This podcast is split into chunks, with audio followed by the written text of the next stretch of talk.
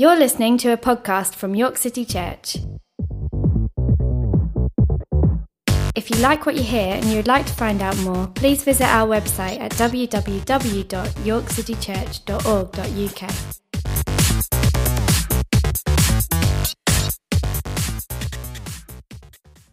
As we turn to Philippians, I want to just refresh our memories a little bit and remind us that, that this text is written to a community primarily, and, and so actually are the vast majority of, of New Testament documents. They're not written to isolated individuals. I mean, you could count Timothy's and Titus and Philemon perhaps as ones that have a little bit more of an individual flavor, but primarily the, the New Testament is written to churches. Even the Gospels are written for communities of believers. And so what we're looking at today and what, we, what we're doing in these few weeks in Philippians is exploring the, the Spirit's voice to us through Scripture, to us as a church community. Now, of course, individuals make up the church, and the church grows as God saves one and another and adds them into the church. And so individuals count and are important.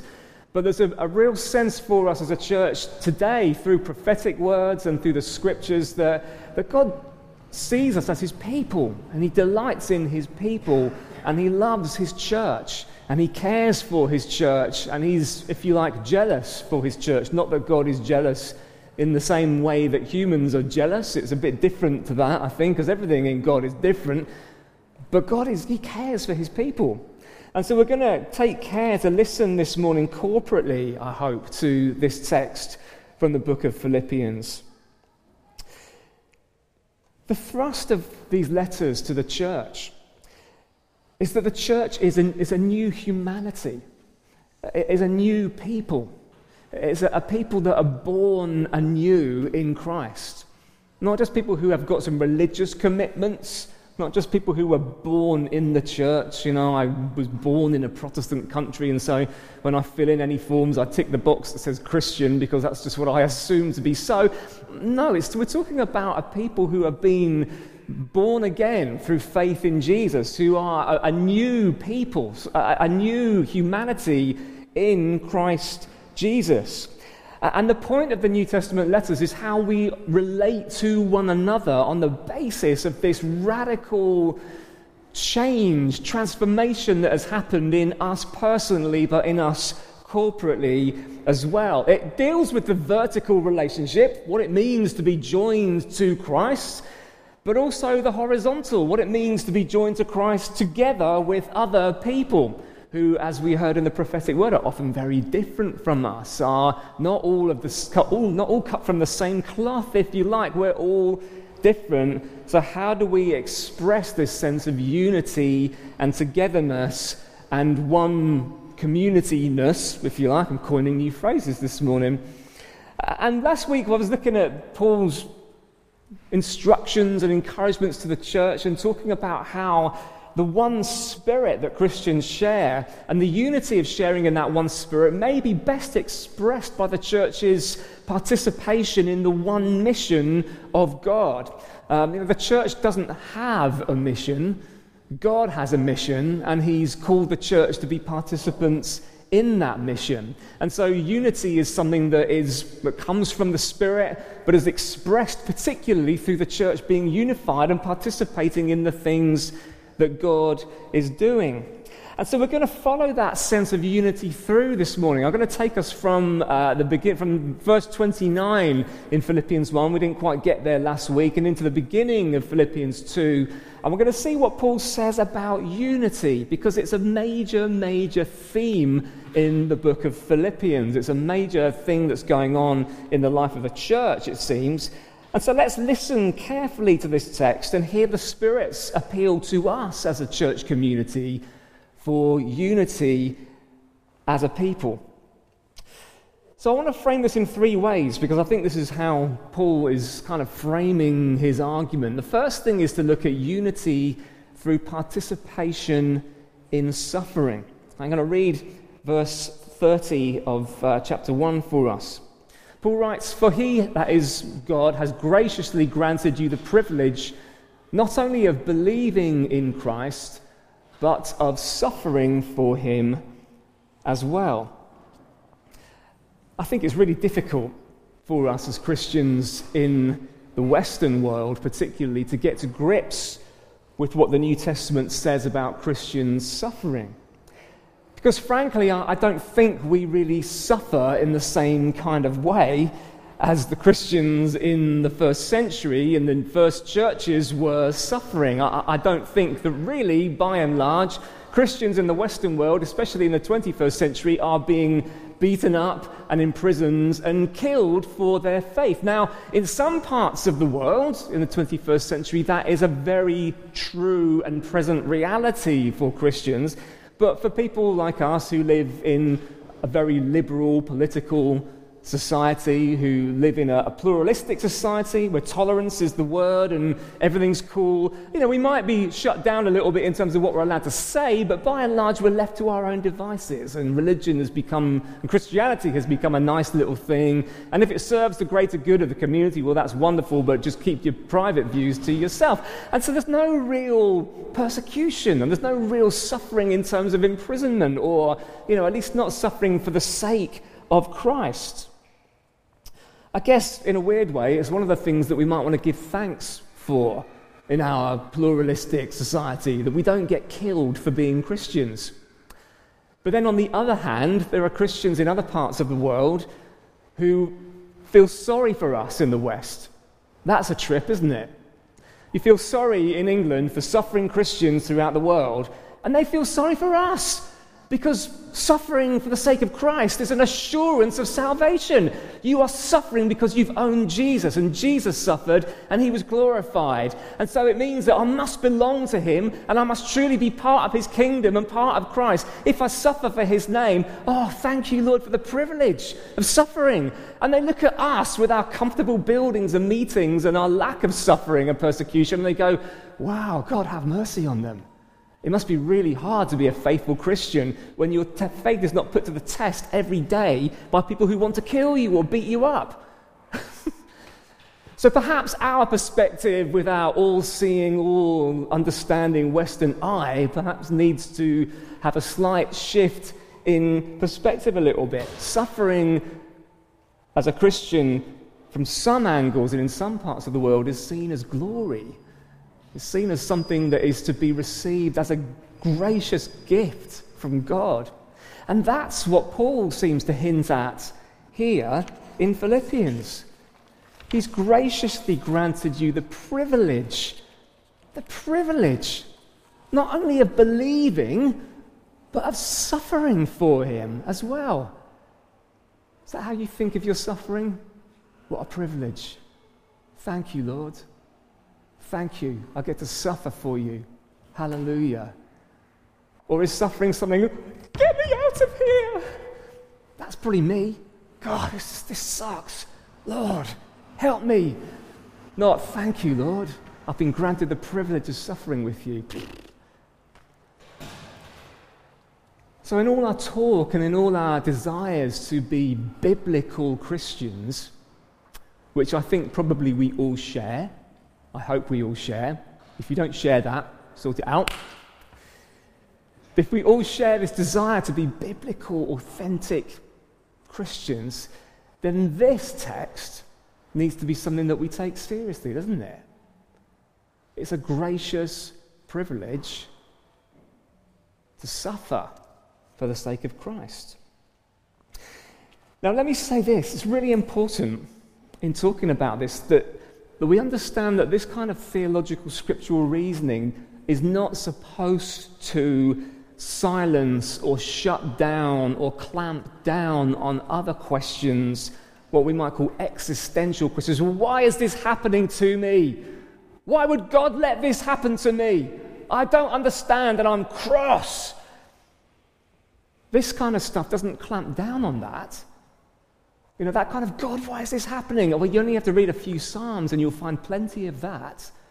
That is absolutely legit. And I think it's important that we pray like that. It's important that we kind of are, are free to say, God, what's going on? What's happening? I don't understand. That's okay. But I think what happens here with Paul, what Paul is doing in Philippians, is he repositions the person who is suffering to try and show them how their suffering makes sense in the light of what it means to participate in the reality of Christ. It's a, a, reshaping, a reframing, a repositioning. It's not clamping down on the questions. You can't say that. It might be dangerous to somebody's faith if we say, Why are you letting this happen to me? No, of course not. But he's trying to draw the church in Philippi, and the Spirit through this text is trying to draw us into a place of understanding. Okay, how do we perceive of ourselves and where we stand that might put a different slant on the way that we understand suffering as a Christian? Do you see? Because you can ask the question, why are you letting this happen to me, God? and it becomes bitterness and, and unbelief. But you can pray from a place of faith and understanding what it means to be a Christian and say, God, why is this happening to me? From a place of great faith, from a place of a, a, soft, warm heart that's genuinely confused and wounded. I don't understand, Lord, but I love you. I don't understand, but I worship you. I don't know why this is happening to me, but I thank you that you, Jesus, you suffered. I trust in you, Lord. Okay?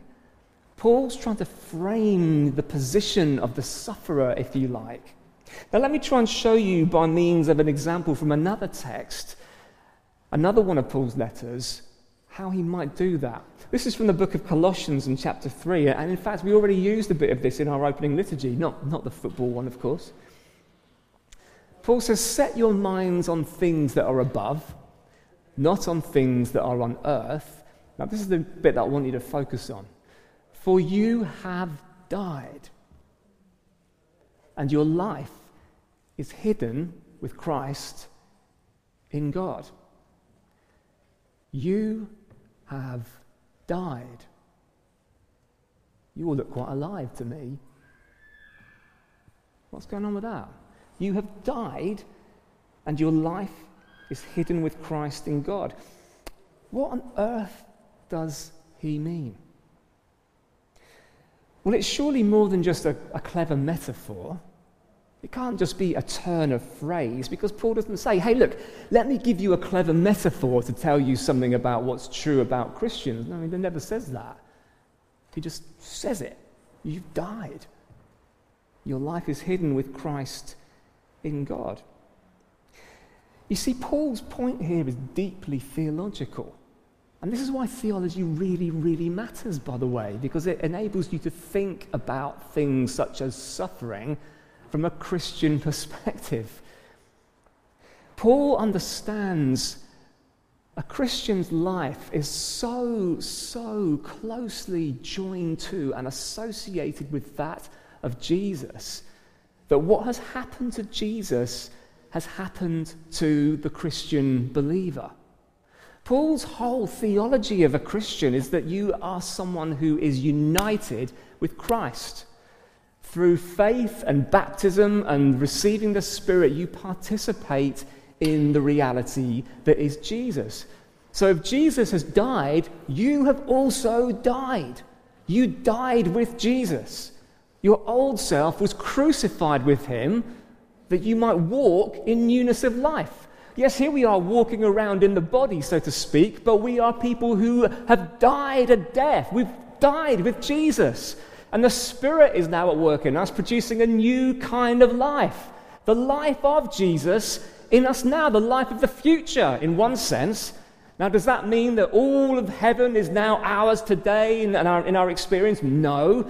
The Spirit is a guarantee, a down payment. You belong to Christ, and your life is wrapped up with Christ in God.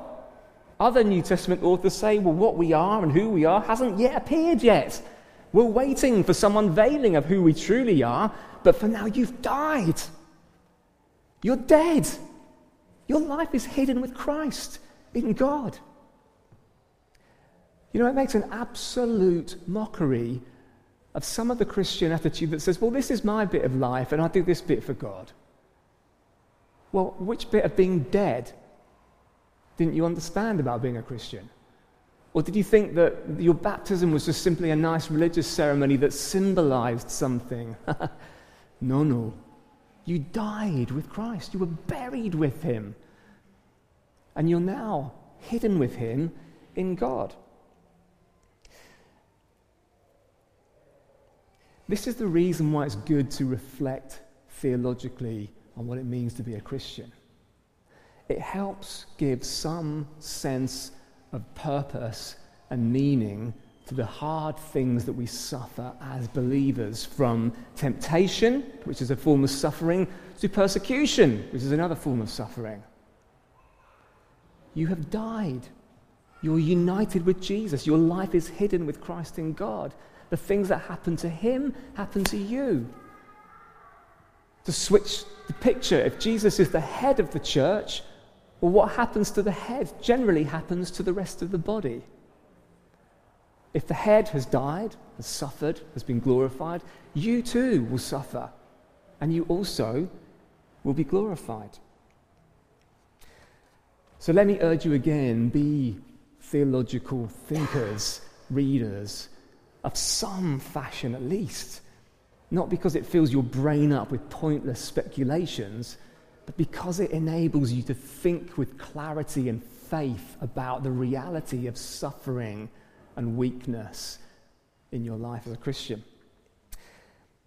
So, unity through suffering, through participating in suffering. The church participates in suffering, and it's something that unifies believers. Now, here's the next thing Paul goes on to talk about unity through participation in God. And this is wonderful. Paul's building up this appeal for the unity of the church. And now he's going to press into this idea about their unity in God. So he says, if then there is any encouragement in Christ, any comfort from love, any sharing in the Spirit, any compassion and sympathy, make my joy complete. Be of the same mind, having the same love being in full accord and of one mind. I want to focus a little bit more on these kind of elements of encouragement in Christ and comfort from love and sharing in the Spirit. I'm going to leave alone for a little, for a while at least, the, the sense of like making Paul's joy complete somehow. Let's think about this element of participating in God. You know, Paul's not really using, he's not thinking, I don't think, about the Trinity per se, because the language of the Trinity was language that appeared in Christianity in about the second century. A Christian thinker and theologian called Tertullian coined the phrase the Trinity. But don't make the mistake of thinking that therefore what Paul is saying can't have any reference to the Trinity, because all the best Christian thinkers who talked and wrote and reflected on the Trinity were wrestling with Scripture. So they read verses like this and they thought, Christ, love, spirit. Hmm, interesting. What does that say about God? and so we can absolutely read this text and reflect on this as referring to participation somehow in God who is Trinity. It's hard actually to know exactly where to jump in here because this text and the idea of participation in God swirls around and around in a divine dance of delight. It's a little bit like a, a merry-go-round where you can jump on anywhere in some ways. But we'll try and follow the order that Paul goes in. He talks about encouragement in Christ, right? And then comfort from the Father's love, participation in the Spirit. Well, let's think about these things. The Father has loved us. When Paul talks about comfort from love, he normally is thinking about the love of God the Father. That's generally what he's referring to in his letter. So we have here the Son, the Father, the Spirit. So the Father's loved us. How? By calling us in his Son, and along with his Son, sending us the Holy Spirit. And that is comforting, isn't it? The Father loves us. He's drawn us in the Son. He's sent the Holy Spirit. The Son has brought us to the Father, has redeemed us through his own sacrificial love, and as with the Father, has given us the Spirit to drink as counselor and helper. That's encouraging, right? The Father loves us, the Son has redeemed us. The Holy Spirit has come to us from the Father and the Son, uniting us to the Father through the Son. And the Spirit is teaching us the steps of the divine dance of the Father and Son's eternal joy and delight in each other. Whoa. We get to join in the dance, friends. And that is what Paul calls participation in the Spirit. So, by means of three wonderful statements that carry so much rich theological weight, Paul says, You share in God. The Father has loved you, Christ has bought you, the Spirit is indwelling you and teaching you and empowering you. Comfort, encouragement, participation, unity. This is what it means, friends, for us to participate in the reality of God. And that's why our worship can never, ever, ever just be here we are, and there's God somewhere. I've got the best binoculars. Oh, I think he's there. We share here and now in the life of the Trinity. We're in the Father because we're in the Son, and the Son is in the Father, and the Spirit is in us. And the Spirit is the Spirit of the Father and the Son who is sent into our hearts and so our whole life as Christians is a participation and a sharing in the very reality of God. This is massive, big picture, broad, wide, deep stuff. And you thought that being a Christian was having a quiet time and trying to be good. Think again. It's bigger. You are a participant in the reality of God. And if that doesn't encourage your heart, if that doesn't comfort you, if that doesn't somehow thrill you to the depths of your being, well, you need to go and you need to think about why. Because hearing these things and reflecting on them is the kind of stuff that produces a heart of obedience and delight. It strikes at the core of all our self righteousness. It strikes at the core of our pride. It strikes at the core of our religion, our doing stuff, because this is what we do because we're religious. It's nothing short of a participation in God. That's what it means to be a Christian. Oh, I believe in God. Well, great. That's excellent. Some of the worst people in history believed in God. I'm not even going to name them. It's too horrible to think about people who have committed atrocities who believed in God. Believing in God is great, but are you a participant in the triune God? Are you experiencing encouragement in Christ and comfort from the Father's love? Participation in the Spirit? Have you joined in the divine dance? That eternal delight that God has had in God that He brings you into for your joy and progress in the faith. That's a Christian. That's a Christian life. And now all of that lands for Paul in tenderness and compassion for others. Compassion and sympathy, it says there. I don't think it's really possible, personally, to drum up or to dredge up compassion, tenderness, sympathy for others out of the depths of my own bleak, dark soul. I don't. I don't have it within myself, just as flesh and blood, to, to drum up and to achieve that kind of love and tenderness and sympathy. But the more I reflect on the love of God, the triune God, the more I learn the steps of the divine dance and participate in the reality of God and rejoice in that, well, guess what? My heart begins to soften and love begins to grow for my brothers and sisters, for others. It all comes from God. And this is why it's a dreadful, dreadful mistake, brothers and sisters, to substitute love for God for love for people. I think sometimes the church, because it's a little bit shy of talking about God with certainty or confidence, has switched out the order of the greatest commandment, which is to love God with all the heart, soul, mind, and strength, and to love your neighbor as yourself, has sort of gone, well, we're not really sure about God anymore, but let's just say let's love our neighbors as ourselves, and that will do for God.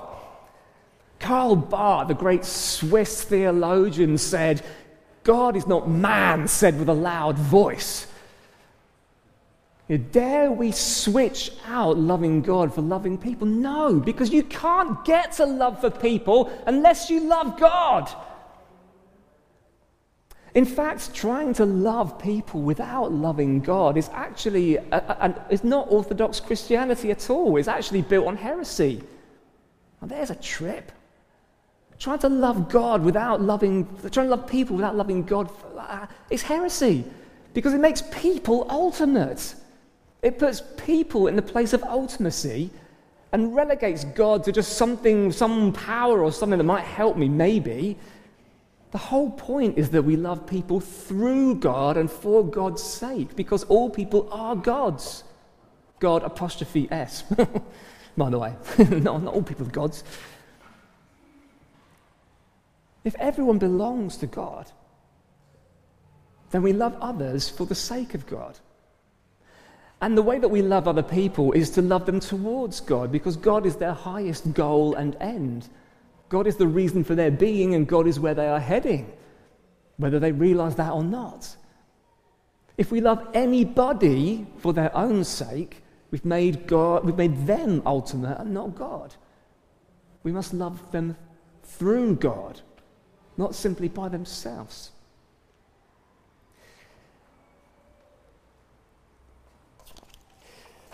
So, Paul wants the church in Philippi to learn how to love one another out of an understanding of sharing in the divine life and sharing in the triune dance of the Father, Son, and Spirit. To love people through God and to God as their highest goal and highest end. And what that leads to is the final way that unity is expressed is unity through humility. And we're getting towards a very, very well known text in Philippians. Next week, Pete Rayner is going to speak to you from Philippians 2, the, the great Christ hymn in Philippians. Pete did a wonderful piece in Sweden uh, a couple of years ago when we did the, the Good First weekend away. Uh, and the, the, poor guy had the Aussie flu, actually, and stood and preached this message like through like a head full of whatever and, and, was amazing and brought the house down. And, and I was like, why, mate, why don't you just do that? Not without the flu, hopefully. Um, don't get infected this week, because otherwise you can email me your notes. And, you know. We're going to get to Paul's great expression of what humility really looks like next week. But suffice to say, what Paul wants for this church in Philippi is for their God rooted God saturated, embraced life. Their tenderness and sympathy and love for one another coming from that place to be expressed through humility, not through pride and hardness, but through a tenderness. Paul has got in mind here, let's read the text, that'd be helpful. Do nothing from selfish ambition or conceit, but in humility regard others as better than yourselves. Let each of you look not only to your own interests, but to the interests of others. You know, Paul has got in mind a, a, a posture, a mindset, a, a way of navigating life and relationship that is not out to get stuff and defend my own and fight for my own and just think about me. He's really talking about having an open soul, about being open to the other about not just bumping up against people, but being able to have space for others. To not consider, well, I've got to, I can only do that if I can look after myself properly. he's not talking about the complete dissolving of, a, of your personality, but what he's talking about is this sense of having a, a sense that others count more than me. I'm going to be outward focused. I'm going to be free to love you are going to be free to give to you, not grasp and seize and try and make life work for me and then maybe consider somebody else.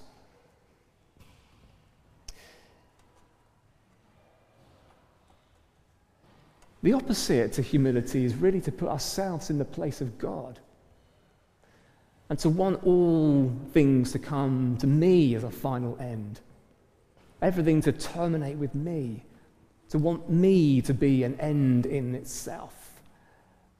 And therefore, everything should be directed towards me. That's what we might say in, in colloquial English is the, the, the world revolving around me. And unfortunately, we're all brought up to believe that that is true, aren't we? Everything revolves around me. Kids are born into the world in it, and it's one of the shocking things as a parent to realize that original sin is bang on the money because before they've learned how to talk, the world revolves around this screaming, crying, writhing thing. What? and in Christ, we need to unlearn that, and we spend most of our Christian lives unlearning the fact that we're not the center of the universe. We unlearn this thing that we've spent all our lives learning that it's all about me. I just have to make sure that I'm fine. And we're thrust into a community of people with needs and desires and wants, and we need to learn to serve and love them. And that's tough. And no wonder there are conflicts in the church. No wonder there are conflicts in Philippi. We're going to find that out later. Two women, as it happens. It doesn't have to be women, but in this case, Euodia and Syntyche, two girls duking it out, not agreeing with each other. And Paul has to say, look, come on. A large part of all this is going to land with these two women. And Paul's saying, agree with each other for crying out loud.